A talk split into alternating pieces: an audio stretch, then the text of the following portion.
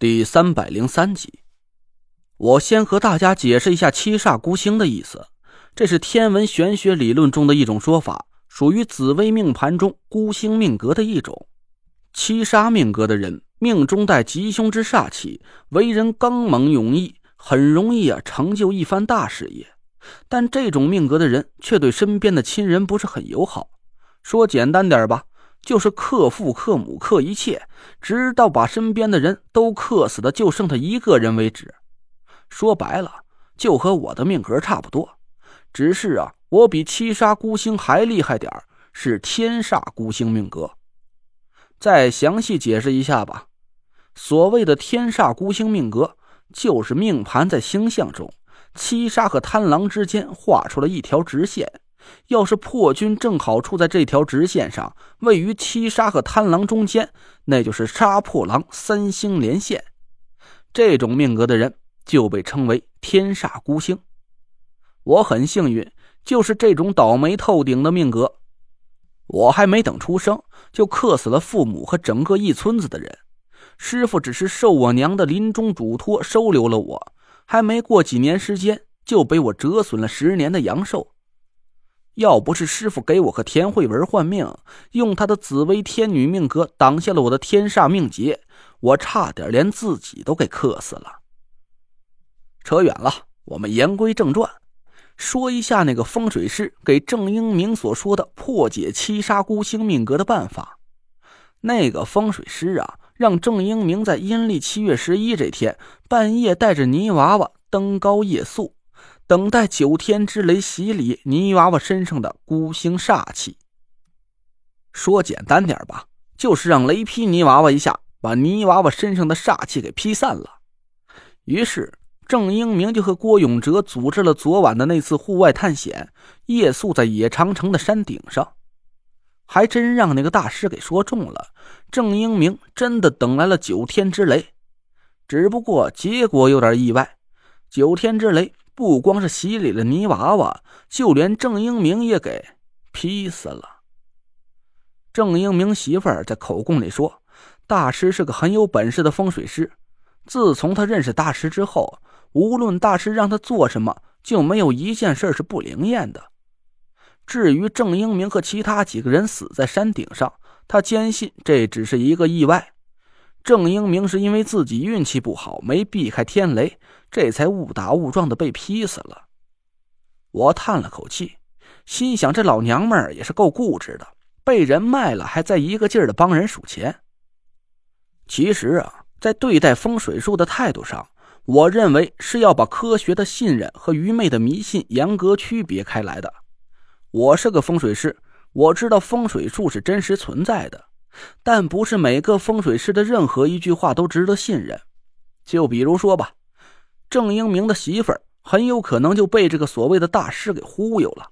我不否认这个风水师是有真才实学的。从口供记录上看，这个风水师只是郑英明两口子所做的事儿，几乎全都符合真正的风水学理论。但我却坚信，这个风水师就是存心要害死郑英明，而且这个人很有可能就是蛊惑张雪飞自杀，让他变成红衣厉鬼的那个人。因为在一个很关键的问题上，这个大师露出了马脚，那就是郑英明的媳妇在口供里说的。大师推算出郑英明拴娃娃时候选择了西南方的泥娃娃，由此判断他肚子里的孩子是个七杀孤星命格。这个说法呀，要是糊弄一下外行还能说得过去，但我却一下就听出了其中的蹊跷。星象在不同的季节会变换不同的位置。虽然无论是石柱上下都代表七杀命格，但不同的方位却有很多隐含的意义变化。我和大家道个歉，我所说的这些都是从我师傅那里学到的一些天文玄学知识，但由于我的文化水平真不算是太高，所以没办法用很专业而且又通俗易懂的语言来展示给大家。我就简单点说吧，根据郑英明去拴娃娃的时间上推算。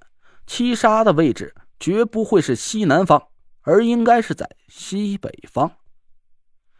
要是郑英明的媳妇没记错，他所说的口供都是那个风水师原原本本的原话，那就只能说明一个问题：那个风水师肯定有问题。我判断那个风水师很有可能是利用了郑英明两口子求子心切的心理，先让郑英明的媳妇怀上孩子，骗取两口子的绝对信任。然后再一步一步引他俩跳进早就设计好的圈套，在七月十一这天子时把郑英明骗上了山顶。而同时呢，那个风水师又利用了张雪飞报仇心切的心理，轻而易举的说服了他身穿红衣吊死在家里，然后怂恿张雪飞的鬼魂来到山顶，引来了九天之雷。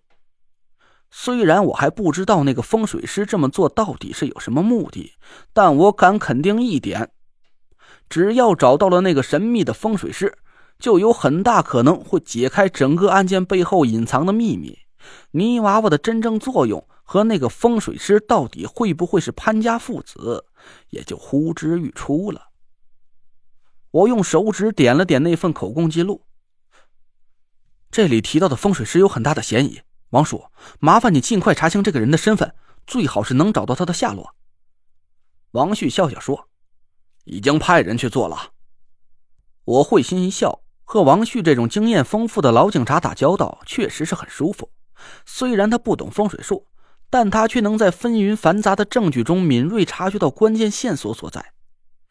从他发现泥娃娃很可能有蹊跷。到我们赶到局里也顶多半个小时的时间，他能如此高效安排这么多重要的工作，这足以说明他超群的领导能力了。我暂时松了口气。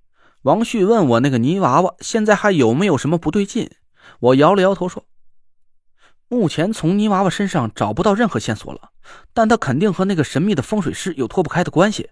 只要我们尽早找到那个风水师，一切疑点都会迎刃而解。”哎，对了，王叔。我对王月笑笑说：“我说句话，你也别生气。我不是质疑咱兄弟的办案能力，而是那个风水师的道行很有可能超越了你的想象。我给你们的符箓只能抵挡点一般的阴邪煞气，而要对付那个风水师。”王旭大笑着拍了拍我肩膀：“明白，咱俩相处也不是一天两天了，好赖话我还不至于分不清楚。我会嘱咐队员们加倍小心，低调暗查。”一旦发现那个风水师的踪迹，就第一时间通知你，不会轻举妄动的。啊，对我就是这个意思。我笑着和王旭握了握手。我看我们几个在这也帮不上什么忙，还不如啊带着他们几个赶紧去寻找一下夏天和刘妈、无极他们的下落。就在我刚要出门的时候，我突然眉头微微一皱，停下了脚步。陈大师，还有什么事儿？王旭奇怪的看着我，我支吾了几声。有点不知道该怎么回答他。就在我刚才脚步刚要踏出王旭办公室时，我的心里莫名其妙涌起一股奇怪的感觉。不知道为什么，屋子里就好像有一只看不见的手在拉着我的裤脚一样，让我不由自主的停下了脚步。